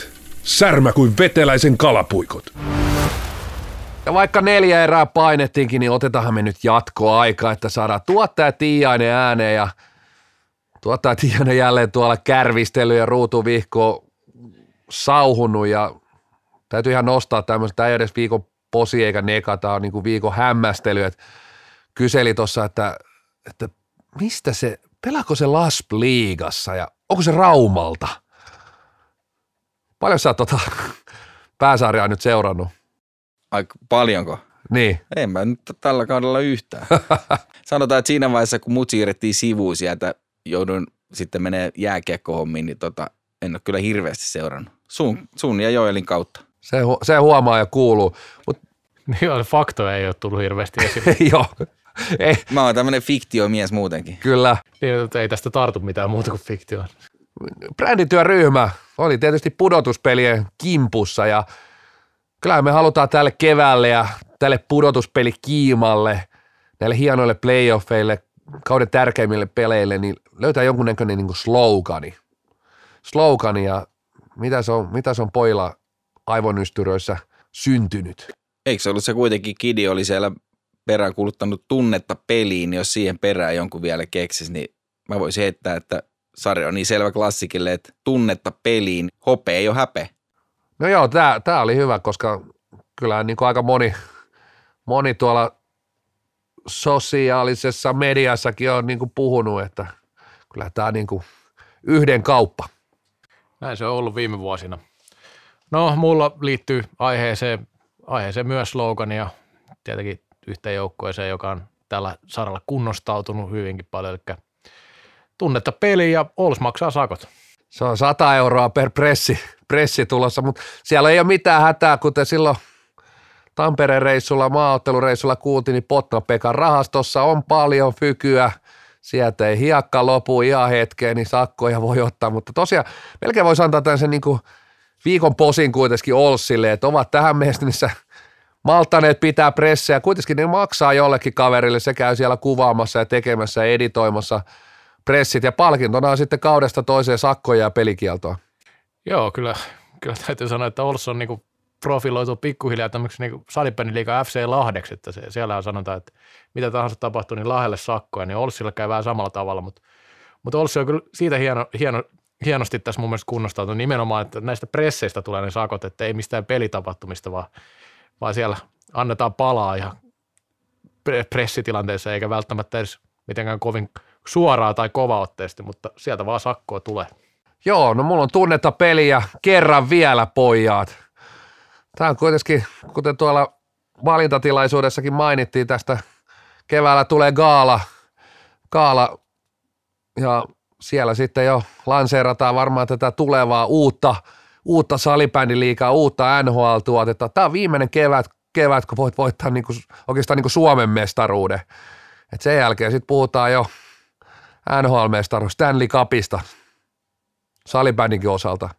Kenen nimi muuten, kun se Lord Stanley on se Stanley Cup, niin mikäs nyt tuli paha muuten? Nyt tuli paha. Olisiko Lord Curre? Niin, Lordeja on kyllä aika vähän tässä. Curre Cup. Niin, Curre Cup. Aika hyvä. Tämä pitää muuten ottaa jossain vaiheessa kyllä ihan brändityöryhmän pöydälle. Pöydälle tulee varmaan mainioita ehdotuksia, mutta sitten ei vielä. Sitten viikon posia neka. En tiedä. Katso tuossa, kun tuottaja Tiiaisen kynä sauhusi, että taitaa sieltä jo pyytää niinku lisää elämiä. En tiedä, monta viikon nekaa sieltä rapsahtaa mutta mitä se on pastori kehitellyt viikon aikana Katin kullassa? Posia neka. Kumpi näistä nyt piti ensin? Ihan saat valita, että millainen reissu sulla on, niin no mä Oulu, niin mene sen mukaan. No mä otan kato posi heti tähän kärkeen ja tämä posi liittyy niin vahvasti tähän meidän brändityöryhmään, että mun posi on vaan se, että Reksa pääsee vihdoin ääneen tänään, koska se on tuossa kärvistellyt aika pitkään ja antoi palaa niin sanotusti, antoi palautetta ja siellä oli niin monta hyvää juttua, että mä odotan vaan, että mitä sieltä tulee. Tämä on viikon posi, tämä oli vähän tämmöinen. Tämä jakso saisi paljon enemmän kuuntelijat, kun äänitettäisiin noin kohdat, kun noin mikit on hiljaisella. Kyllä. Hiljaisella. Mun posi menee itse asiassa tällä viikolla, se menee itse asiassa Alakivenmäelle, menee viestintäpäällikkö, tai oikeastaan viestintäpäälliköille, heitähän on nykyään kaksi heitä on Salipädin liigalla ja sitten liitolla, ja siellä mummo Jussi Mummeli Ojala postasi, kun uusi viestintäpäällikkö Ilari Illuminati Isotalo oli 3. päivää töissä, ja itse asiassa kuvakin on kiva, mutta siis kuva Ilarista on oikein kiva, mutta kyllähän mä kiinnitin huomioon, että Alakivenmäellä siellä on säleverhot auki, niin kyllä toi mulle tuli oikein niin kuin hyvä fiilis, että säleverhot on auki ja nyt katsotaan eteenpäin, ulos ja eteenpäin. Tämä varmaan uskalsi pitää säleverhoja auki, kun me oltiin viikon tauolla, niin kyllä. Se menee varmaan kiinni. Mutta joo, Reksa, nyt pääset pajauttaa. Unohtui melkein jo kaikki tuossa, kuuntelit ja löytyi näitä 4 erää tuota joukkueita, mitä tuossa ennen puhuttiin, ehti laantua vähän, mutta kyllä niinku SPVlle lähtee nega siitä, että ne raahaa Kososen tuonne pressi, joka ei pelaa enää koko kaudella. Kuvista ainakin, kun kaveri mököttää siellä leukan rinnassa ynnä muuta, mutta toisaalta pitäisikö tämä kääntää positiiviseksi, että tämähän on ehkä ansaerä viikingeille, jotka katsoo, että siellä itketään jo tilaisuudessa, että niinkö se SPV kuitenkin pyyhkii taas kerran, sanotaanko näin niin kuin Pohjanmaan kautta. Juuri näin. Se oli kyllä erikoinen veto, mutta ehkä siihen vaikutti tämä etäisyys, että ei haluttu sitten Pohjanmaalta rajata muuta kuin valmentaja Koponen ja ketä sieltä taisi joku jantteri vielä olla mukana, mutta Kososen ei tarvinnut tulla tuosta kuin pari bussipysäkkiä. Ei siellä ollut kuin Koponen, hänhän on kaksoisroolissa, niin ketä sieltä ne olisi lähetetty. Aivan, hänhän hoitaa kaiken somesta lähtien. Kyllähän tästä pitää antaa neka, että Ilari Isotalo ei pitänyt pressiä. Olisin toivonut, että nyt sitten uusi mies heti heitetään. Kuka tämä oli tämä Ilari siis? Salibändin liigan viestintäpäällikkö Ilari Isotalo ei pitänyt tätä pressiä. Nyt pieni neka, vaikka totta kai hienoa, että Tuomosen piti, mutta nyt niin lisenssirahat menee ihan täysin hukkaan tässä, koska mä odotan, että siellä tullaan niin koko ajan ollaan niin 100% messissä. Mutta Toni, jos Tuomo on lain ainoa ääni, niin kuka muu se voi pitää? Niin onhan siinä, pressiäkin on käynyt jo moni poika koittamassa, että siinä on ollut Lötjöstä ja onko Tiiainenkin vetänyt? No, todellakin. Se oli varmaan se ensimmäinen. Voi olla, että oli muuten, oli ensimmäinen. On ollut Kasinolla ja Finlandia-talolla vai ties missä. Siis mikä Finlandia-talolla on ollut? Joku pressi on ollut sielläkin. Joo, niin, pressejä tietysti. Valintatilaisuus ei varmaan ollut. No, en mä tiedä, oli mikä oli, mutta ensimmäinen kuitenkin. Eikä Finlandia-talolla salibändipressi.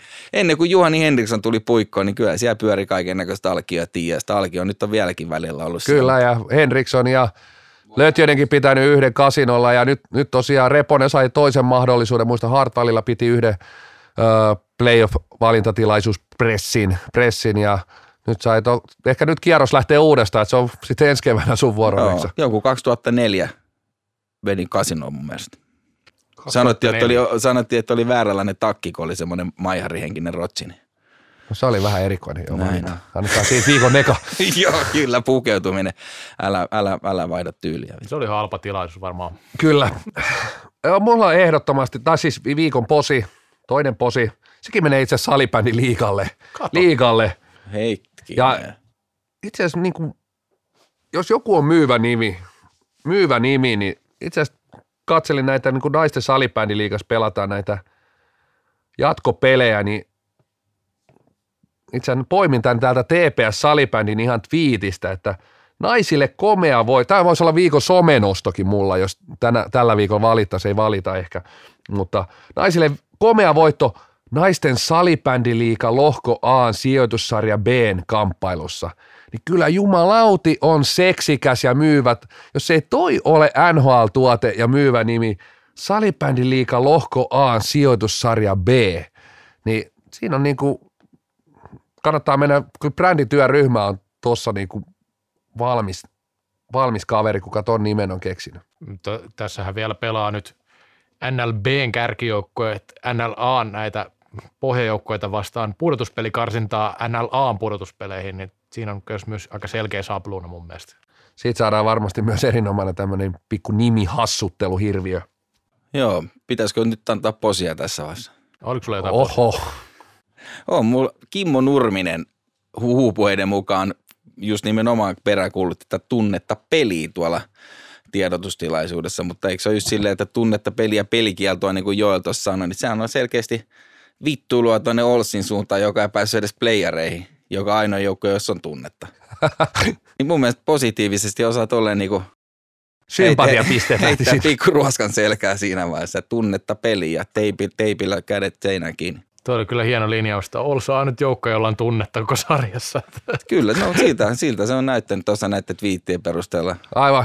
Ja ne joukkoja, mitkä nyt vähän muistat edes sieltä, että Las Braumalta ja mitä näitä oli. Seuraamatta salibändyliigaa, niin ainoa, joka ei ole tunnetta.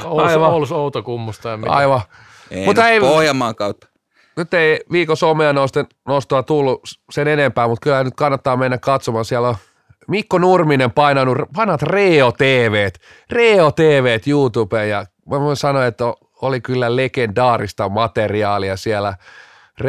Reo, nuori Reksa käy muun muassa Oilersin, oliko silloin toiminnanjohtaja Heksi Artevan luona, ja siinä katsellaan sitten sitä kuuluisaa 59-59 vai sit 20-0 ajassa tullutta maalia, ja sulla oli oikein kukkapuskat ja mitalit mukana, ja kävit vähän Tapiolassa kyselemässä ihmisiltä, että tunnetteko Heksi Artevaa, ja aika levotonta settiä. Joo, ja ne oli siis, nyt ne on tubessa jo heti 16 vuoden jälkeen, ja nehän tehtiin silloin ennen tube-aikaa, eli kännykällä sai tilata sitten katseluoikeutta, että Se oli ihan hauskaa aikaa kyllä, pyöri silloin ilman mitään suunnitelmia. Näihin sanoihin, että Reo on ollut jo ennen YouTubea netissä, niin näihin on hyvä päättää, ja lähdetään hei seuraa perjantaina alkavia pudotuspelejä. Moi moi! Joo, koirakin on nukahtanut, että sanotaan vaan, että moi moi tässä vaiheessa.